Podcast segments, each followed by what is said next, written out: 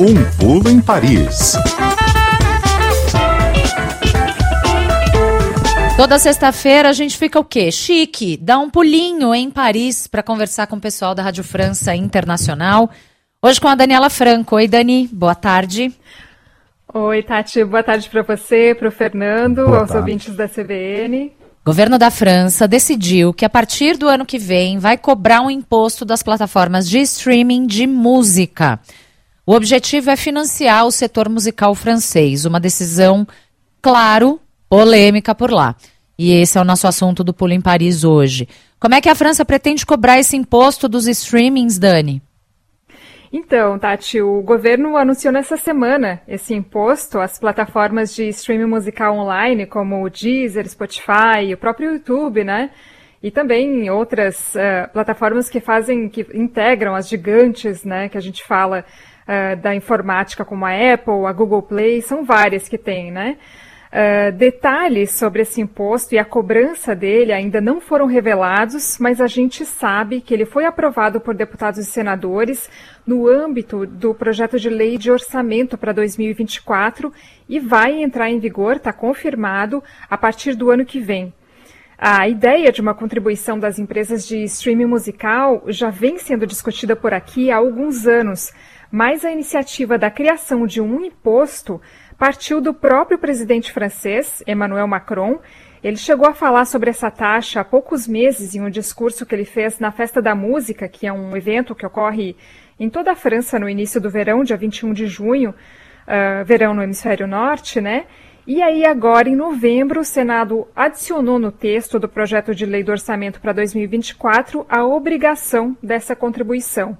E embora a gente não conheça todos os detalhes até o momento sobre esse imposto, um relatório redigido pelo senador francês Julien Bergeton, do partido do Macron, fala em um imposto de 1,75% sobre a receita das plataformas de streaming musical aqui na França. Então, esse deve ser mais ou menos o valor aí que as plataformas de streaming vão ter que desembolsar aqui, Tati, Fernando. E a justificativa para criar esse imposto qual é? Bom, Fernando, o Ministério da Cultura aqui da França diz que o dinheiro que vai ser arrecadado com esse imposto vai servir para financiar o Centro Nacional da Música, que é um estabelecimento público, foi criado em 2020 e tem o objetivo de promover o setor musical aqui na França. É, o Sindicato Francês de Produtores e Difusores de Música comemorou a decisão do governo, claro. Agora, é preciso dizer que uh, o Ministério da Cultura criou esse Centro Nacional de Música há três anos e esse estabelecimento estava capengando mesmo, estava às traças. O sindicato alega que com esse dinheiro chegando, o centro finalmente vai poder começar a funcionar e vai uh, poder ser, esse dinheiro vai turbinar o setor musical francês. E o Ministério da Cultura diz que esse imposto é apenas uma pequena contribuição diante aí dos lucros imensos das plataformas de streaming musical. Tati. Certamente as plataformas não ficaram nem um pouco contentes. Como é que reagiram?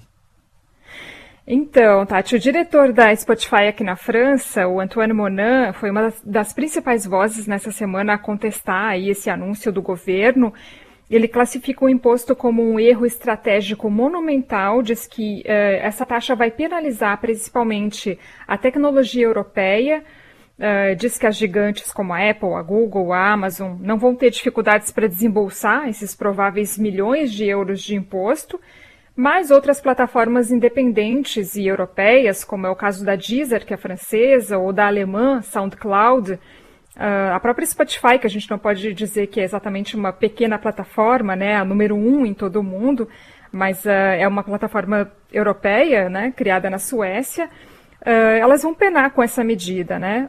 o Monan, diretor da Spotify, considera esse imposto injusto e explica aí que 70% da receita hoje da empresa já é repassada a detentores de direitos autorais essas empresas também pagam aqui na França o imposto sobre o valor agregado de 20% sobre a receita. Tem também um imposto sobre serviços de vídeo de 5% e de serviços digitais de 3%. E o diretor do Spotify aqui na França diz que se esse imposto for adicionado, vai ser muito mais difícil uh, continuar atuando no mercado francês. Segundo ele, desde que a Spotify foi criada em 2006, Foi apenas aí no último trimestre que a empresa conseguiu finalmente lucrar, uh, mas que mesmo assim o equilíbrio financeiro da plataforma é frágil e protesta então contra a aplicação de mais esse imposto. Fernando. Agora, Dani, para a gente finalizar, é, que consequência pode ter essa decisão do governo e da França de taxar as plataformas de streaming? Então, Fernando, primeiramente afastar as pequenas empresas ou as empresas independentes que atuam nesse setor do streaming. Uh, o diretor da Spotify disse, por exemplo, que a França vai deixar de ser uma prioridade, que eles vão passar a investir em outros mercados. Uh, agora, nas redes sociais, os internautas estão se perguntando também uh, se essa imposição dessa taxa às plataformas de streaming musical vai acabar pesando no bolso dos clientes, né? Porque essas empresas são financiadas pela publicidade e pelos planos que são pagos pelos usuários. A Spotify diz que não prevê, por enquanto, aumentar o preço dos planos, mas a Deezer já cogita essa possibilidade porque diz que não tem outra solução para sobreviver uh, sem aumentar as suas tarifas uh, com, com, essa, com essa aplicação do imposto a partir do ano que vem. Então a questão toda é saber se os usuários vão aceitar pagar mais, né? Uh, o presidente da Deezer também fala que outra possível consequência dessa decisão do governo francês uh, vai ser o aumento da pirataria no setor musical, porque a gente sabe que as plataformas de streaming musical contribuíram bastante para lutar contra a pirataria, mas não há dúvidas que o fenômeno pode ser interrompido caso esse novo imposto do governo pese no bolso dos usuários, né? E daí artistas, gravadoras, enfim, todo o setor musical é que vai sair prejudicado. Tati Fernando.